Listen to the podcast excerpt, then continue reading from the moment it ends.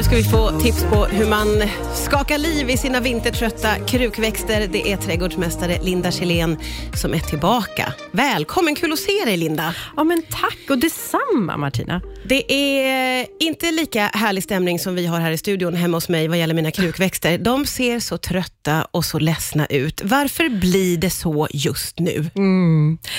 Du är ju inte ensam. Nej, Nej. som tur det vet jag. Det är alltid skönt att veta att man har sällskap. Jag, jag sällskapar faktiskt också med dig, för det här ligger utanför vår kontroll.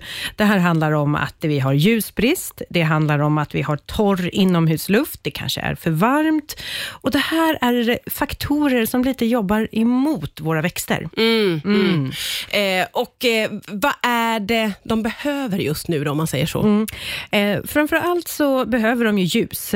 Och är det nu så att man har växter lite längre in i rummet, ta den här månaden nu och så, så ställer man dem i de här ljusaste fönstren. Under vintern så får gärna krukväxter stå i söderläge, söderfönster. Mm. Sen däremot när vi kommer in mera ljusare tider, då behöver man flytta de här krukväxterna ja, till öst och väst, men under vintern söder. Nu behöver de det lilla de kan få, de behöver helt enkelt. Ja, ja, och de, de tar det. De tar ja, de tar det stackarna. och det här du sa att vi har det torrt hemma, hur viktigt är det med, eller hur kan man ge dem luftfuktighet om man säger? Mm.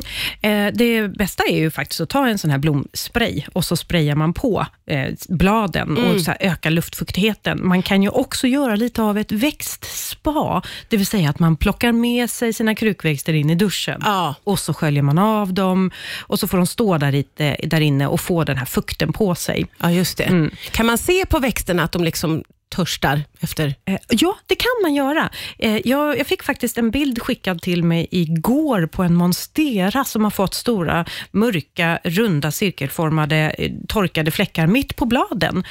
Och Då tror man på en gång att nu är det någon skadeinsekt här. Mm. Vad är det som har hänt? Men det där är typiskt sådana som man får om de har ljusbrist ah. i kombination. Och Sen så också torr, torr luft. Då visar det sig på intorkade bladkanter. Ja, just det. Mm. Ska man ta hand om det på något sätt? Eller? Ja, när det gäller intorkade bladkanter, alltså för det första att öka luftfuktigheten, duscha eller spraya. Och Sen är det såklart också att försöka hålla en god fuktighet i jorden, så att jorden inte torkar ut för mycket.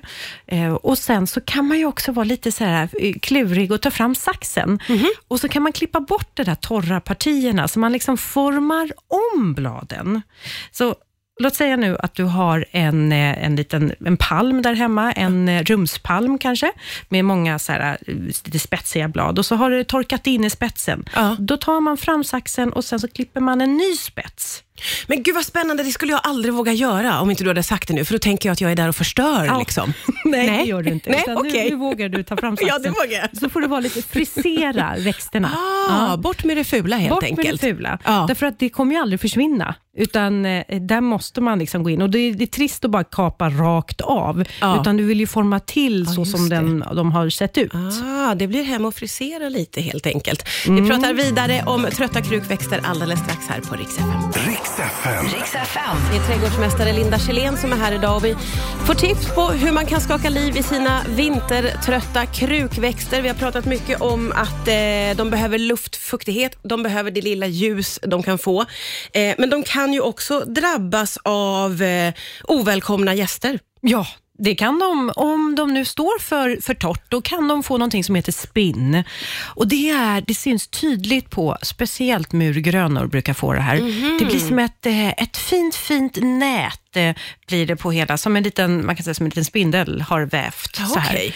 Ett tecken på att här står det för torrt. Ah, mm. okay. In i duschen med det. Duscha av och sen se till att det är fuktigt i jorden också. Ja, då. precis. Eh, och Det här är också ett, ett annat litet tips eh, när det kommer till att öka luftfuktigheten inomhus. Eh, det är att vi ska fylla hemmet med mycket snittblomsbuketter. Och underbart, men på vilket sätt hjälper det krukväxterna? Jo, men där har vi ju ett antal liter vatten i, eh, i vaserna och det här stiger ju också som luftfuktighet. Ah. Och I nästa vecka är det tulpanens dag, jag tror att det var den 15 januari och det passar väl alldeles utmärkt att man nu börjar frossa i tulpanerna, ah, ah. svenskodlade tulpaner. Alltså det där är ju liksom startskottet på våren för mig det är inte vår nu i januari, men när jag får Nej. köpa hem min första bukett tulpaner, Ja. då är det ändå, man, man får hopp om livet. Ja, men det är det här krispiga, krispiga och pastellfärger. Det är verkligen... eh, Ja. Ett, ett annat knep också, som jag tror vi har pratat om tidigare, men det, det kan väl värt att nämnas igen, det är ju att om man nu har växter på fönsterbrädan, man har element under, sätt dem hellre i en ampel, så att de kommer högre upp från elementet. För Ah, att det ja, kan bli ja. lite för nära elementet när de står nere på eh, det här, eh, vad heter det? Ja, just det, på fönsterbrädan där. Tack. Då blir det lite för varmt helt enkelt. Du, jag tänker ju att det finns en risk i att nu blir vi alla medvetna om att de behöver fukt och luftfuktighet och så vattnar man på, vattnar man på. Det kan ju balla ur åt andra hållet, att man liksom övervattnar. Över, tar hand om Ja, sina... lite så. Hur ska man tänka? Vad är den bästa balansen? Nej, men alltså, du, fingertoppskänslan. Eh, men, men, så här, verkligen, stick ner fingrarna i jorden och känn efter om det är fuktigt. Ja. Och Sen kan det ju också vara så här, okej, man har vattnat sin växt, då lyfter man upp krukan och så känner man så här, mhm, är det så här tung den är när den är nyvattnad? Mm. Och Sen så vet man det, då har man liksom fått som en liten egen våg det. i sina händer och så går man runt och så känner man. Och Faktum är att så jobbar de allra flesta trädgårdsmästare på odlingarna. Man går och lyfter på växterna och så Ah. avgör man, eh, torr, torr, Ja, just det. blöt. Ja, ja. Så man får hitta sin gyllene medelväg där. Ja, precis. För, det att, blir- för det här med för mycket fukt är ju inte heller bra, därför att då finns det ju en stor risk att växtens rötter drabbas av syrebrist. Mm. Och då kollapsar växten och ja, det är värre med syrebrist än vad det är för torka. För torka Ah. kan man ändå väcka dem till liv igen. Ja, ja. Mm. Men, men om de får den här syrebristen, är det lite kört då eller? Ja, då är det, alltså då brukar, hela växten brukar inte dö, men det kan vara vissa partier, alltså vissa skälkar och vissa blad Ja. som har sitt rotsystem som förser dem just med vatten och vätska. Ja. De dör. Så att, och Då brukar man ofta märka det, för de blir lite svampiga, de där som har fått eh, syrebrist. De Mm. Ja, brukar det. inte riktigt torka in, utan de brukar bara... Uh, så här, Ja, ja okej. Mm. Ja, man får Ja. försöka hitta det lagomma helt det enkelt. lagomma. Och Sen kanske man vill fylla på med lite nytillskott. Eh, tänker vi kan få lite tips på vad man kan köpa på sig för härliga krukväxter om en stund här på Rix FM.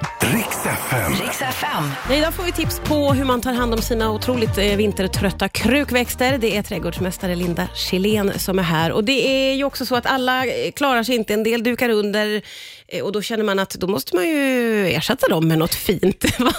vad, ska man, vad ska man satsa på då, tycker du Linda? Och jag måste börja med att ge tips om en väldoftande orkidé. Oj! Ja, som också är väldigt söt. Den är så här gammel, gammelrosa. Ah. Eh, Så där, du förstår, den drar liksom inte iväg ut och, och blir för skrikig, utan Nej. gammeldämpad rosa. Ah. Och den doftar så gott. Och Den heter Odorion, Okej. om jag ska uttala det rätt. Hur vanligt är det att de har god doft, orkidéerna? Eh, nej men alltså, en del kan dofta sådär, mhm, ja. men den, här, den här är verkligen, den här doftar som en, ett gott sådär, doftljus eller Åh. en väldoftande hand, handkräm. Men gud vad mysigt. Ja. ja det vill man ju ha där det vill, hemma. Ja. det vill man ha. Verkligen. Ja, så en Odorion och en orkidé i gammelrosa. Härligt. Eh, Sen vill jag också eh, tipsa om en väldigt vacker philodendron som har otroligt dekorativt bladverk. Okej. Ja, lite sådär eh, både i vitt och, och grönt, blad, tydliga bladnerver. Ja, snyggt. Ja, och den heter, det är nästan som mig, Linda, men den heter Lindeni. Jaha, Ja. Lindeni. Lindeni heter den, med två i. Eh, jättedekorativ den också. Så här, härligt bladverk verkligen. Ja.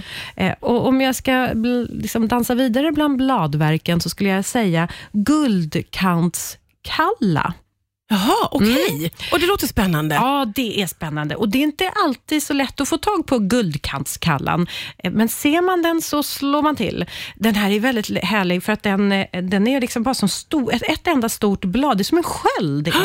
är. Och så går den lite i de här guldiga tonerna. Nej, vad roligt. Åh, Ja. Jag älskar såna där lite knasiga växter. Ja. Som är lite, lite konstiga, Ja. men också väldigt vackra. Ja, apropå knasiga växter. Eh, kanske växten i sig inte så knasig, men ett knasigt sätt att eh, odla på, det är ju att man faktiskt kan odla en del krukväxter i akvarium. Ja, det här är ju så konstigt. Ja. Det har jag aldrig sett förrän du precis visade mig en bild här. Jag visade min dotter Tora, hon har ett akvarium hemma och hon vill in med massa olika växter. Och Då så började vi diskutera, kan man inte ha krukväxter? Det blir ju som en hydroponisk odling, det vill säga Ja. att man, vattnar, eller man odlar i vatten. Ja. Eh, fredskalla Ja. säger jag. Fredskalla är en, också en så tropisk växt som man kan plantera och då får man liksom ta bort all jord från rötterna och sen så sänker man ner den i akvariet och sen så finns det olika upphängningar.